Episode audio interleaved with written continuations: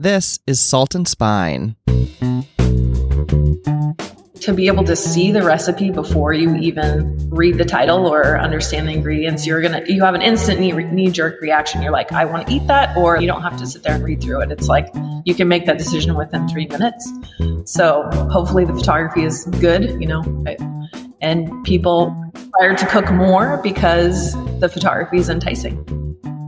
I put myself in there so people of color can imagine themselves in the kitchen making those dishes because food is for everyone to cook. It's not restricted to a certain class of population of the as long as obviously all these other things of socioeconomics come in. I want everybody who wants to cook to be able to see themselves making things, enjoying them, and trying trying new things.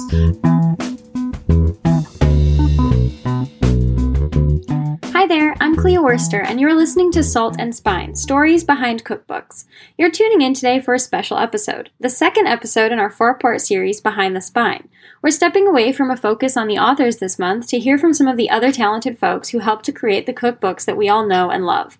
You'll hear from cookbook designers, recipe developers, literary agents, and photographers, all about how cookbooks are made from proposal to printing.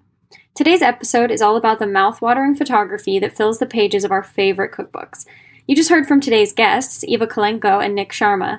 Nik Sharma is the creator of the food blog A Brown Table, the author of two cookbooks, Season, Big Flavors, Beautiful Food, and The Flavor Equation, The Science of Great Cooking Explained in More Than 100 Essential Recipes.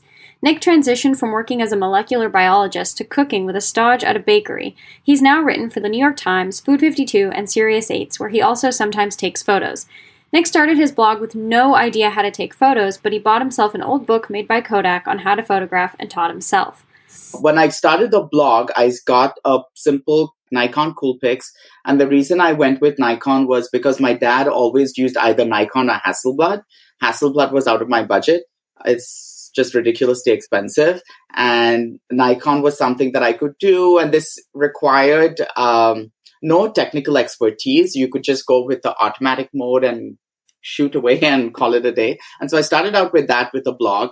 And then I realized that, gosh, like looking at some of these other blogs, everything is just so stunning. The photos, I can't photograph, I can't style, I hate it because I was failing at it miserably. And so I said, you know what, maybe take a pause on blogging and learn how to photograph. So that's what I did. I took a pause on blogging instead of just throwing content out there that was senseless. Because at the time, also, my blog was not a career I was I didn't start a blog to become a, to make it a career. A career in science at the time. This was just something I was doing for fun to just uh, you know kill my time and kind of try and attempt at being creative. Um, and so I got the Nikon Coolpix. It was okay. Uh, then I spoke to my dad, who told me, "Why don't you just get?" Uh, and at that time, digital cameras were coming out. God, I sound like an old, like really old when I say this.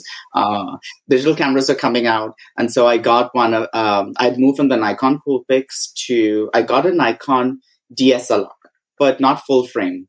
Uh, just the regular because it was cheap and I mean that was expensive for me because I was on a student budget.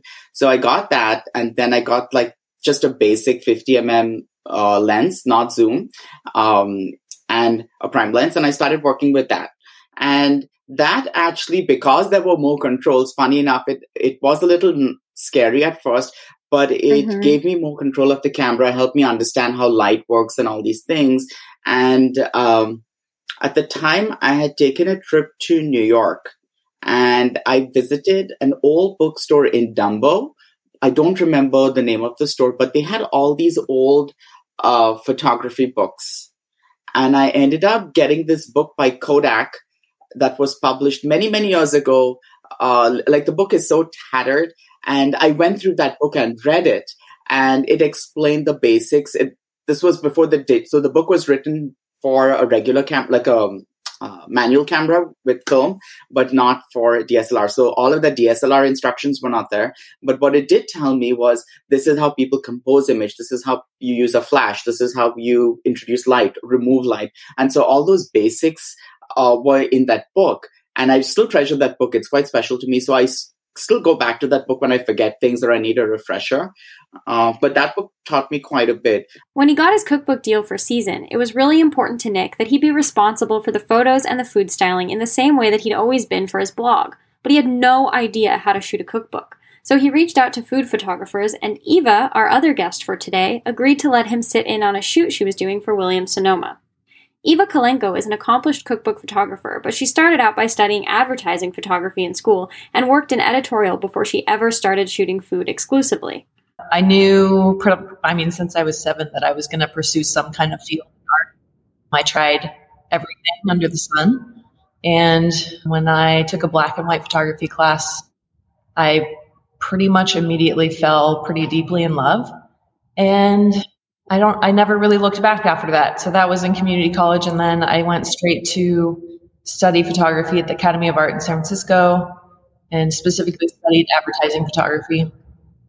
Um, and was doing that for a long time and actually got picked up with a rep before I graduated school. So my career kicked off really quickly.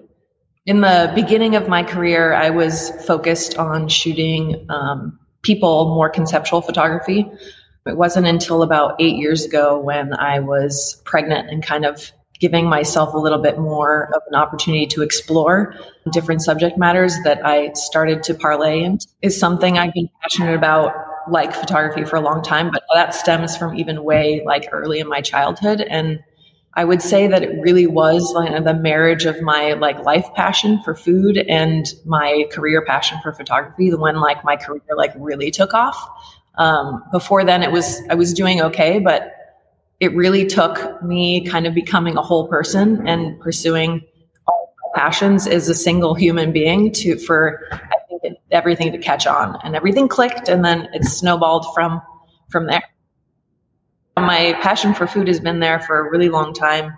And then, I mean, living in the Bay Area is such an amazing opportunity to try everything and to get freshest ingredients and produce. So it's just always been such a big part of my life. I always love going to new restaurants and trying just like everything I could. And I cooked a lot at home. And actually, it's kind of like how things started. Like I started cooking recipes at home and I was like, oh, maybe I should just photograph this. I mean, I am a photographer. And then, I mean, blogging was kind of starting to take off back then. So I started like a little blog. And that's kind of just like the very early stages of how that transition started to happen for me. I got more and more into it and I reached out to a couple local bloggers and just kind of offered my services for free, just like, oh, if you have any food content, I'd love to help you shoot it, which was interesting decision because that was like a major step back kind of words for me. But I was just wanting to give myself that opportunity to explore something with no, no pressure, no strings attached, no nobody to answer to except just like, is this going to bring me joy? You know, is this where I want to take my career? I did that for two months and then Well Denoan knocked on my door and asked me to shoot a cookbook. Now, Eva has shot over 30 cookbooks, including East Bay Cooks and Food Between Friends, and she says that's not usually how it works. So I would say it's pretty rare that an author will come knocking on my door and say, You're the one, let's just do this. So I would imagine that we're interviewing a few people. So the first step is usually like a face to face video call with the author, just kind of feel each other out, you know, and they're kind of probably vetting me to see my personality and what I have to offer and how we would work together, etc. So um, that's a really fun conversation uh, to be able to meet like a new author and kind of get into their head a little bit and start to explore how I would express their vision, you know, in photography and help achieve their dreams. Basically, like these authors have been working for, you know, like years a lifetime. And so by the time they're me, it's like pretty close to the end of their journey. And to be able to seal the package up with just like beauty, it's kind of just the icing on the cake, you know, and it's always such an honor to even just be part of that conversation. Eva says photographing a cookbook is, of course, about her own aesthetic, but even more so, it's about letting the author shine and making the cookbook that they've envisioned possible. Obviously, I come to the table with a lot of experience, you know, like I think I have almost 30 books under my belt now in my short eight year career doing cookbooks. So I have that to offer. And I have kind of like a general aesthetic, like the way I like to shoot. I, I just think that's unavoidable, right? It's just the way my eyeballs see the world. But I fully am taking my ego out of the picture. Like it's not my name that the author on the book. Like for me, it really is about understanding what the author is trying to communicate and how they want to communicate that, and then doing my best to take all the tools in my kit to achieving their vision, maybe hopefully better than they had envisioned. Now, if you're the cookbook author and the photographer and the stylist of the book, it's less about mediating the author's vision and more about suiting the style of photography to the project at hand. So, with every cookbook, what I've decided to do is that give it its own theme so they don't feel connected in any way uh, because that's so important that the photos need to apply to the central hypothesis or the thesis of the book. So with Season, the book was more personal. It was about my journey as an immigrant coming to America, coming out. So a lot of the photos were shot in India. Um, and, and not the recipes, but all the photos where, you know, we had gone to Bombay where I was born and brought up. And then we went to Goa where my mother's family is from. And that's the, that is what I identify as my Indian culture. Um, and so, um, those were the two, um, cities that we kind of I mean, not cities. Those are the two places we went to and we I photographed and came back. And so you see a lot of these images that kind of reflect uh, the life. And so there were things that I wanted to bring were the markets where in, you know, in Bombay, my parents have a fishmonger that comes to the house once a week and my mother buys fish from her. Um, and so, but they're also like literally a block away from the house, uh, from the building where my parents live. And all the fish is laid out. And you go and you buy a fish if they didn't come to your house or you you know you want to buy fresh fish. Uh, because my parents live right on like right by the beach so near a fishing village. So you can get all that food. So those are some of the images that are personal to me that i grew up with and so they conveyed in the book. Uh, then the recipes in that were much more blog closer towards my blog a brown table at that point because a lot of the the blog was also reflect it was never called a brown table cookbook but it was definitely uh, reflective the content of the recipes were all reflective of my journey, which is what my blog is. And so for that, the styling was quite similar to the blog, where there was low light. Um, every, I like to say that that um, everything is photographed kind of like a ballerina on stage, where the focus is on her. Everything else falls in the background. So that's kind of like everything is shot in that book. Um, with the flavor equation, things were very different because um, I was focusing on the science of cooking. And so in that book, the, a lot of the photos are macro. They're strong textures, strong, vibrant colors. Uh, not every image is dark. In fact, a lot of those images, unlike season, are much more highly contrasted, uh, colorful, and much more lively in a way.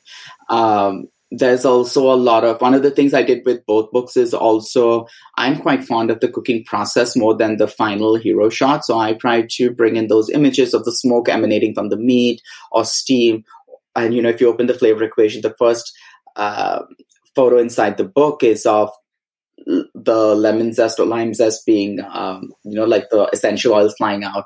So god i sacrifice so many uh, lemons for that. But that's what you know those are the kind of things that are in the book. And then uh, there were some things that I kind of wanted to bring in, and this was more personal, just to go back to a lab and see if I can get microscopic shots of certain things that I think would help the reader, not to show off my skills, uh, but it was more about showing a reader that, you know what, they all look same from the naked eye, but when you look under a microscope, they're actually structurally different, which is why they behave different.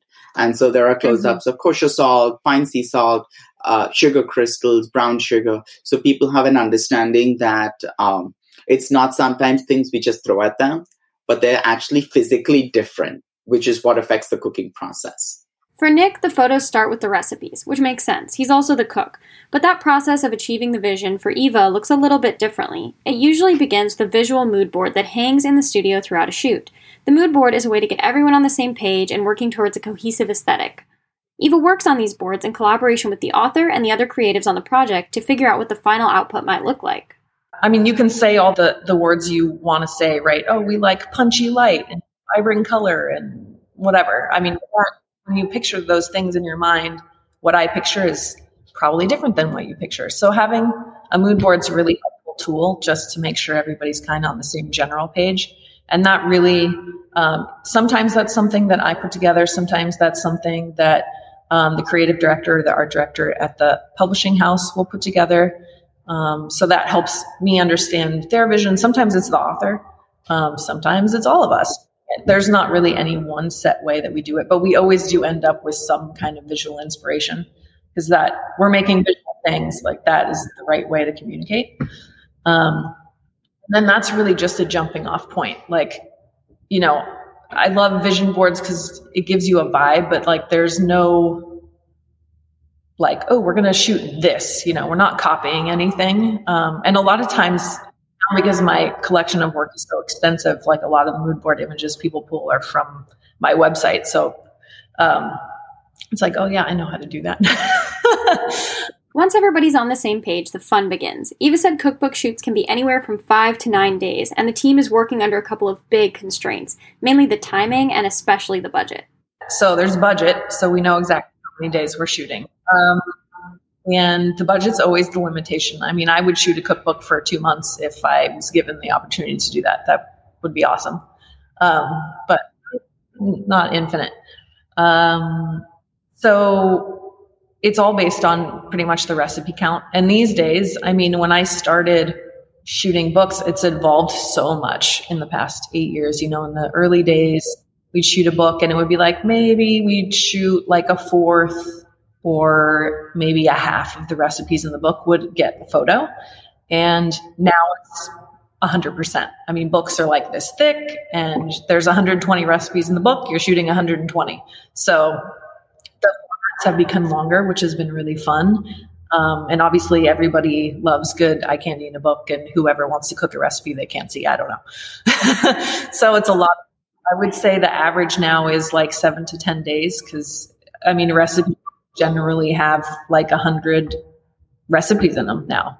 Um, yeah, it's pretty much nine to five days. And we'll, I mean, hopefully we get to take a weekend. It, that can vary if the author's traveling in from out of town, sometimes we have to chunk it in one piece. Um, sometimes books have seasonality, so we'll shoot two separate weeks, which is really nice. I enjoy spreading it out a little bit. It gives you a little bit of time to kind of. It's always nice to walk away from a project and come back with fresh eyes, you know. Um, so that's kind of the best way. You, if we can manage, we'll do you know, uh, like a week in late spring and then another week in summer or something. But that all just depends on what the publishing deadlines are. Sometimes that's not, that's like a luxury we can't then that's okay. But for the most part, to answer your question about how grueling it is, I love what I do, like full hearted. I love the people I work with. Um, and we come to work every day, like ready to make some beautiful pictures together. I mean, I can't, it's, it's almost like as we're draining our cup, we're filling it too, you know, like, I mean, of course, everybody's like uh, needs a coffee once in a while, but what's fulfilling and you're refreshing your creative energy as you are spending it. Budgets, timelines, keeping the crew caffeinated, these aren't the only challenges. There are so many moving parts when you're shooting a cookbook. In fact, Eva says her biggest pet peeve is being too organized because it doesn't leave room for the fun and the flexibility that shooting a cookbook inspires. I really think keeping a lot of the process pretty organic is important for the success of a book. So, and like because I like to print things and hang things up and you start to see kind of the flow of the book together come together. Um, like you start with the mood board, it looks like something, and then you interpret that as a group together. It starts to, to become its own vision board. At some point, like day three, like that original mood board doesn't even need to exist because we're creating our own to build off of. And so I think when, sh- when shots are over planned, like I just think there's missed opportunities because you get those blinders on and stuff. So that would doesn't happen that often. I mean, we all have seen the same stack of cookies and the same dishes kind of presented in the same way. And we're always trying to find new ways to do things. And sometimes doing it the way we're familiar with and just having really beautiful props and really beautiful food styling is plenty enough. We're not trying to reinvent the wheel. It's not super conceptual photography, but it is nice to try to be like, well, what can we do to make this page stand out? And if I get creatively stuck, I'm in a room full of four other people that come to the table with ideas. So we just brainstorm. And I've never gotten to a situation where like, I have no idea, you know? And if we get to that where it's just like, well, nobody has a great idea, you just start somewhere and then end up somewhere. And usually where you end up is better where you, than where you started. And it's fine. Definitely for cookbooks, budget is always a constraint. and the goal is really to make an outstanding book. You know, I don't want to limit the author's vision. So we're always just really trying and pushing really hard to achieve everything and go above and beyond to make it just the book that they dreamed of since they conce- conceived their project. The way cookbooks kind of manifest themselves, at least uh, the way I do them. I don't know how anybody else does them. I mean, we come to set, we have general ideas on what we're doing. We have a schedule, thank goodness, to very well organized food stylists. But when it comes to like, how is this going to be shown? What color are we going to shoot it on? How are we plating it? Like, these are decisions we make throughout the day. Like, and in the end, I think the process is funner in that sense. It's collaborative, which love, and you kind of make the most of all the opportunities that are presented to you when you work in that kind of like super organic flow. Whereas, like, if you have some very regimented list of we have to shoot this, it needs to be plated in two bowls, we want gold silverware and orange glassware filled with sparkling water and two limes, you'll never see anything else, even if something better is presented to you. If you are told that's the box you have to live in, then that's where you end up. But if you come to set and you're like, well, this could be anything, like we look around and you're like, what are the best opportunities that are in front of me to present like this specific dish? And then the best work is made that way. I'm Clea Worster, Salt and Spine producer. You can follow us on Instagram at Salt and Spine, where you'll find the chance to win copies of featured cookbooks as well as recipes from the books. Each week, we love sitting down with another of your and my favorite cookbook authors to tell the stories behind cookbooks. From Jacques Pepin and Nigella Lawson to Samin Nosrat and Carla Hall, Salt and Spine is the leading podcast featuring interviews with your favorite authors.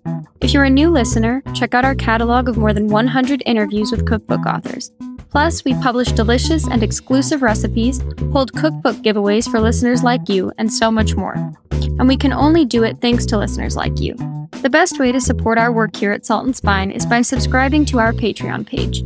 You can join the Salt and Spine community today and support our effort to bring you top notch interviews and the best cookbook content starting at just $2 a month. Subscribers receive early access to events, opportunities to win signed cookbooks, and bonus content. You can find out more and join the Salt and Spine community at www.patreon.com slash salt and spine. Nik, too, said that taking good photographs is all about responding to the food and the ingredients at hand. Styling can be a challenge with some dishes, and it's a lot easier with others. For example, when Nik is cooking a dish that's brown, he often adds bright green herbs to create some contrast in the photo and make it more appealing to the readers. Sometimes he'll even shift the original ingredients to one with more color, like he did in his sweet potato bebinca in season. You know, like brown dishes are one of the hardest things to style in cooking, right? You have to add some fresh herbs, or if it's a sweet dish, then you add some kind of cream or a glaze, right? When it comes to certain vegetables like white sweet potatoes, when you cook them, it does not look good. Like there's no masking it. There's not, there's nothing polite that I can say. It just looks like, it kind of looks like a vampire that's been pureed and lacking life. And I mean, it's just like not appetizing. And then the top part will caramelize a little bit because of the way the bebinca is made, it caramelizes a little bit on top. So it's like, you know, like lightly brown from the caramelization on top. So that's acceptable. And then you like cut through it, it's like white and it's just like so sad. So I decided, and because I personally like sweet potatoes that are colored, um, mm-hmm. like, you know, the purple, uh, the purple sweet potatoes or um, the orange jewel, the flesh. And so I went with the orange one because, first of all, that's the most easily available one. Actually, white sweet, sweet potatoes are not that easily available too. And then the other thing that happens with a lot of images is that people get primed for color. And this is something mm. that when I was interviewing people with uh, for the flavor equation, just to I was doing some kind of informal research uh, stuff, and people were always primed to thinking food is a certain color. And so in America, uh, the garnet or the jeweled sweet potatoes, which are orange, reddish, and orange and yellow in color, are extremely mm-hmm. popular. Mm-hmm. So a lot of people just associate that directly over there, um, and so it made sense yeah. for me to do that.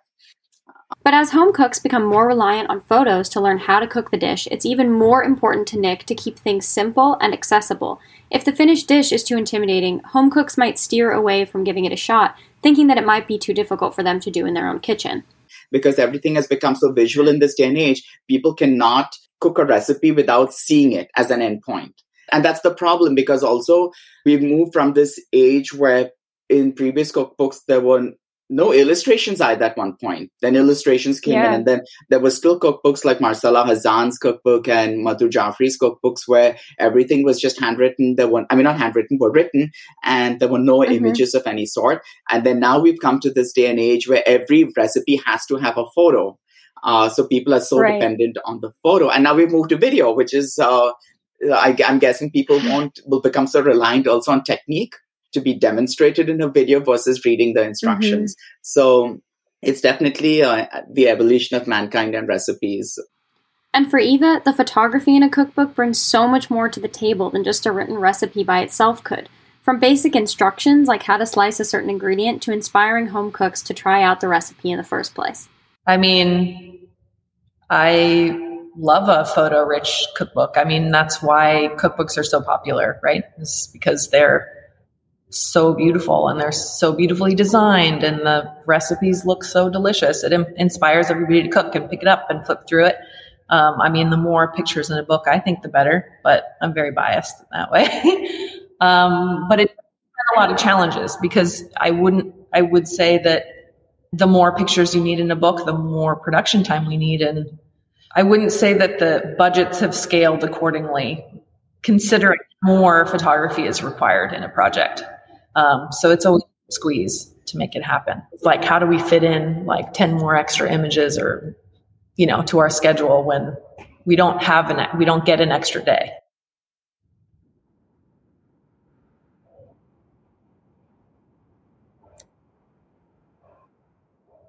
I mean, it probably depends on the person that's picking it up. Chefs in particular, or probably more experienced home cooks, like reading and will read the head notes and will read through a recipe and fully understand what is going on there. But I can't do that. Like, I kind of need to see a photo to understand how things are cut or chopped or put together. I think for, I mean, the general person picking up a cookbook, it's to be able to see the recipe before you even read the title or understand the ingredients, you're gonna you have an instant knee jerk reaction. You're like, I want to eat that, or like mm, that's that one's not right, and you don't have to sit there and read through it. It's like you can make that decision within three minutes.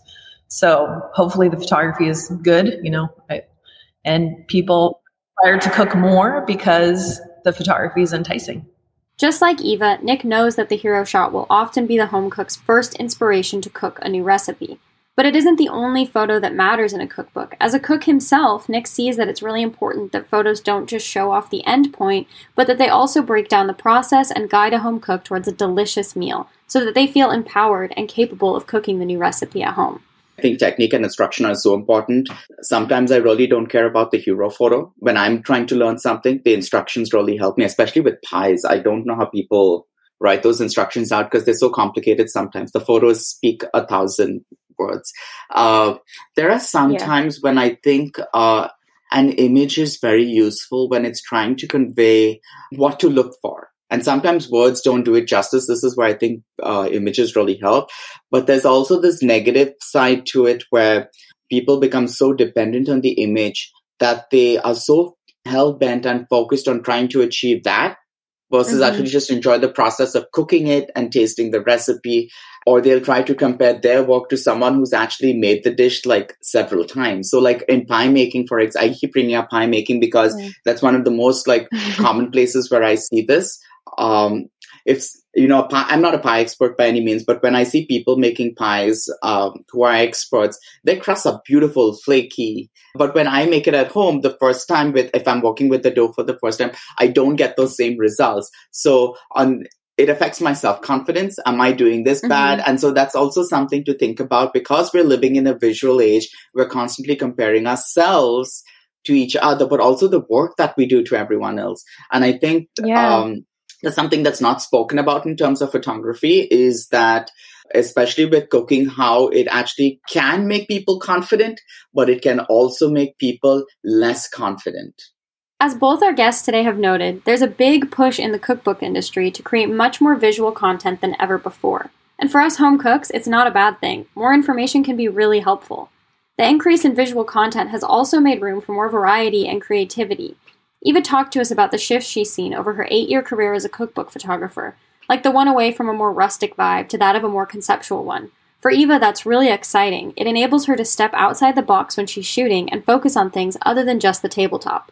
With anything in the arts, you know, there's trends and things change. And for a long time when I started photography, things were super lifestyle and rustic and farmhouse and everything wood and you know either moody shadows but everything was soft lit and things were like shallow depth of field. And like we've pretty i mean we've gone a pretty hard 180 from that since those days. And it hasn't been a transition. It didn't happen overnight but like so the, the trends and kind of like the way things are styled have certainly changed. And i'm fully on board with that. Like i like super eclectic and I really love um, kind of like, yeah, just really eclectic styling and not so much being pigeonholed into like that rustic world. It's nice to have some rustic touches sometimes, but going more modern and also more postmodern and being a little more like more is more because that's cool too, you know, and not not being so minimalist. And um,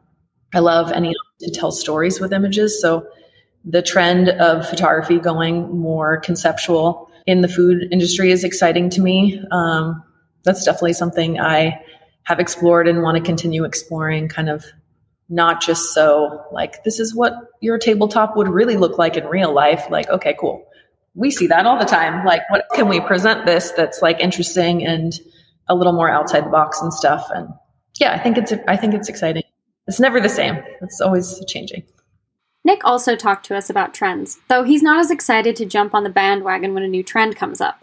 Nik has talked before in other interviews about trying to ensure that his hands, his brown skin, are a focal point of his photographs, not only as a representation of many cooks of color, but also as an invitation for people of color to envision themselves in the kitchen as confident cooks.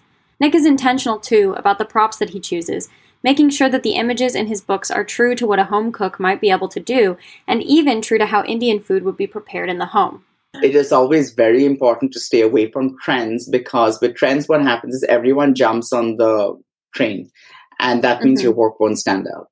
So you have to be yeah. on a different train. And so one of the things I did intentionally was when I started my blog, I was showing my hands quite a bit and with this in season mm-hmm. also. And then I realized that became such an important con- topic of conversation after I did it because of the book and my work. I was getting interviewed about it. And I started to notice everyone else jumping on the bandwagon. And I mean, you won't believe it. I've seen cookbooks written by white authors where they've used brown people or black people in the photos. They don't show the face. And so that felt awkward to me that it was going in this direction. So it turned me off a little bit. And then, uh, so I tried, my skin is brown or dark brown, you could call it. Um, but I put myself in there so people of color can imagine themselves in the kitchen making those dishes because food is for everyone to cook. It's not restricted to a certain class or population of the, as long as obviously all these other things of socioeconomics come in. Uh, but i want everybody who wants to cook to be able to see themselves making things enjoying them and trying trying new things. Uh, the second thing is um, i avoid excessive styling. So one of the other things that i think i I have noticed is that there are these certain stereotypical uh, things that are played out with with like Indian food, for example. Um, you know, this comes up mm-hmm. quite a mm-hmm. bit. People want to see the old Indian grandmother slaving in the kitchen over a coal stove, mm. blowing into the smoke, coughing away, because that apparently makes the food much more nostalgic. It makes the food um, how do you say uh, there's like a romance that comes in. It's weird. It's like this it's this in i call it like an inappropriate romance because first of all you shouldn't mm. expect women to cook in the kitchen. That's wrong. Uh, my mother yeah. hates cooking and so i grew up in a family where my mother does not enter the kitchen and i'm quite comfortable with that she doesn't cook for me when she comes i cook for her. So there's this like weird gender bias that people bring in. Yeah. the second thing is this cultural bias where people feel that the old grandmother should be slaving in the kitchen which is also so wrong. Um, mm-hmm. that doesn't make the food taste any better. Like someone slaving away in the kitchen with a heavy and i've heard people actually say this oh someone made it by hand so it tastes better. That's bullshit. Uh, if someone's grinding it in a blender and i give you a blind taste you will not notice the difference. Yeah. Right. And so it's all about knowing how to season and to cook it. And you know, appliances make a cook's life easier in the kitchen. So my grandmother, who did, she loved to cook. Her name was Lucy. So Lucy loved to cook, and Lucy would use the blender all the time. And mm-hmm. I've seen people say, "Oh my God!" Like, "Oh, you know, my so and so, so and so, uh, like made like this chutney, grounded over the stone and stuff, and so it tastes better than what was in a blender. And then I've heard like people who haven't been to India also comment like this, and it really bothers mm. me because that's incorrect. And then there are times when I talk about the science of Indian cooking quite a bit, or just the science of Asian cultures and uh, food in general. And so right. I've heard people saying that um, I remember writing an article about the science of making bread in India, flatbread, roti, and chapati. And there were like there was this uh, guy who was white who actually tweeted at me and said Indian grandmothers would be rolling right now in anger if they read this tweet. And I and I had quoted something about starch digestion values, and this is how you make. Because I'm also trying to teach a Western audience how to make Indian food, so it's not intimidating right. to them using the ingredients mm-hmm. available mm-hmm. here. And I'm thinking about it, and I didn't respond to it because I don't respond to most annoying tweets. I've become more mature. Um, but I had literally yeah. pulled the information out of a research paper printed in India by Indian scientists who had mm. researched this topic. And so you sound so ignorant commenting at this. And then there's also this racial bias that you have that Indians should be steeped in some archaic model of what you think a kitchen should be like pre-british raj days or something which is so bizarre. I mean uh, why wouldn't indian scientists want to research these things? And also there's also this other thing like homemade is better. No it's not true. Homemade is not always better. Sometimes it's too much work. And then yeah. at times um i mean often like and even in india uh, housewives and women and families and men everyone who cooks in india will go and buy pre-made spice blends as shortcuts. So it's quite common. It's like my family, I don't actually remember my mother going and getting spices from some farm and then having someone grind them. Just yeah. buy them commercially. And so I yeah. think there are a lot of these biases, and I try to avoid that with my writing and also food styling. So I'll rarely use props that are Indian uh, not because mm. I don't like them. In fact, I actually, I mean, I've got that thing behind me, that roti box, the brass little thing that's oh, yeah. over there. Uh, that's from my new kitchen. But those are those are precious to me. At the same time, I don't want to present the roti in that, not because I don't like the box, but I want people to think that this can exist outside that def- definition of what you think Indian food is or an Indian kitchen should look like. You can see it in your kitchen. Mm-hmm. And so that helps you make it. After learning about all the ways that Eva and Nik both strive to create enticing photographs and stay true to the vision of the book that they're working on, I also wanted to know where they look to for inspiration, if there were any cookbooks that blew them away. For Eva, it's the books that haven't been made yet, the ones that she's helping authors to make. That's something I ask every author. We have our initial conversation. I'm like, do you have a mood board going? Cool. Can I see it? Do you have like what are the cookbooks that you are looking to that have some of the elements you like? And my favorite answers are when people come to, they, they hand me a stack of books or links or whatever and they're like i like this book because it organized this way. I like this book because the photography is like this. I like so it's like not taking one book and saying hey i want to make a book like this.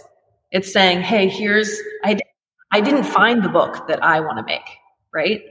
That's why i think we're all inspired to create something is because we haven't found it yet, right? Like these authors are like, well, I want to make this book because this is how I cook and I don't see anybody else doing it this way, or like I have something to offer that's new and and that's why people buy it because it's it's a different presentation of information that may be similar, but I've picked up plenty of books in my life where I'm like, oh, I should have known that. Why did I never like put those like that concept together? And now I can make 10 different th- different dishes, but with almost, you know, no different amount of effort or I said that weird, but you know what I mean. Nik had a different answer. Gjelina, no doubt. I mean, Gjelina just blew me away. Um, and actually, that's what led me to sign on to my publisher because Chronicle Books produced mm. Gjelina, and then okay. I ended up coincidentally with the same public with the same editor who's worked on all my books so far, and she's amazing, Sarah Billingsley. And I think one of the you know a shout out to Chronicle Books because first of all, they took an they took on someone who had never written a cookbook or, or mm-hmm. photographed a cookbook also, and gave me the gave me full freedom from day one to be involved in the process and have a say, uh, even to the quality of paper. and that's why I stayed on with them for uh, even my next two books that I'm working on with them. Same editor, same publisher, yeah. just because they give me so much freedom to express myself in my work. And that's our show for today. Thank you so much for listening. Stay tuned next week. We'll be looking at the logistics of getting a cookbook published and talking with Dianne Jacob, author of Will Write for Food, and literary agents Monica Woods and Rica Allannic about the work that they do. You can find bonus content from our episodes on saltandspine.com. Remember, if you like hearing from your favorite authors on Salt and Spine, and I hope you do, please click subscribe wherever you're listening. And of course, you can join the Salt and Spine community and support our show at patreon.com slash salt and spine. Our show today was produced by me, Clea Worster, and our host, Brian Hogan Stewart. Salt and Spine's kitchen correspondent is Sarah Varney. The Salt and Spine original theme song was created by Brunch for Lunch. Salt and Spine is typically recorded at the Civic Kitchen in San Francisco's Mission District. They offer virtual and in person classes for home cooks. You can find out more at thecivickitchensf.com. Thanks, as always, to Jen Nurse, Chris Bonamo, and the Civic Kitchen team, to Advil San Francisco, and to Celia Sack at Omnivore Books. We'll be back next week with more stories behind the cookbooks you love.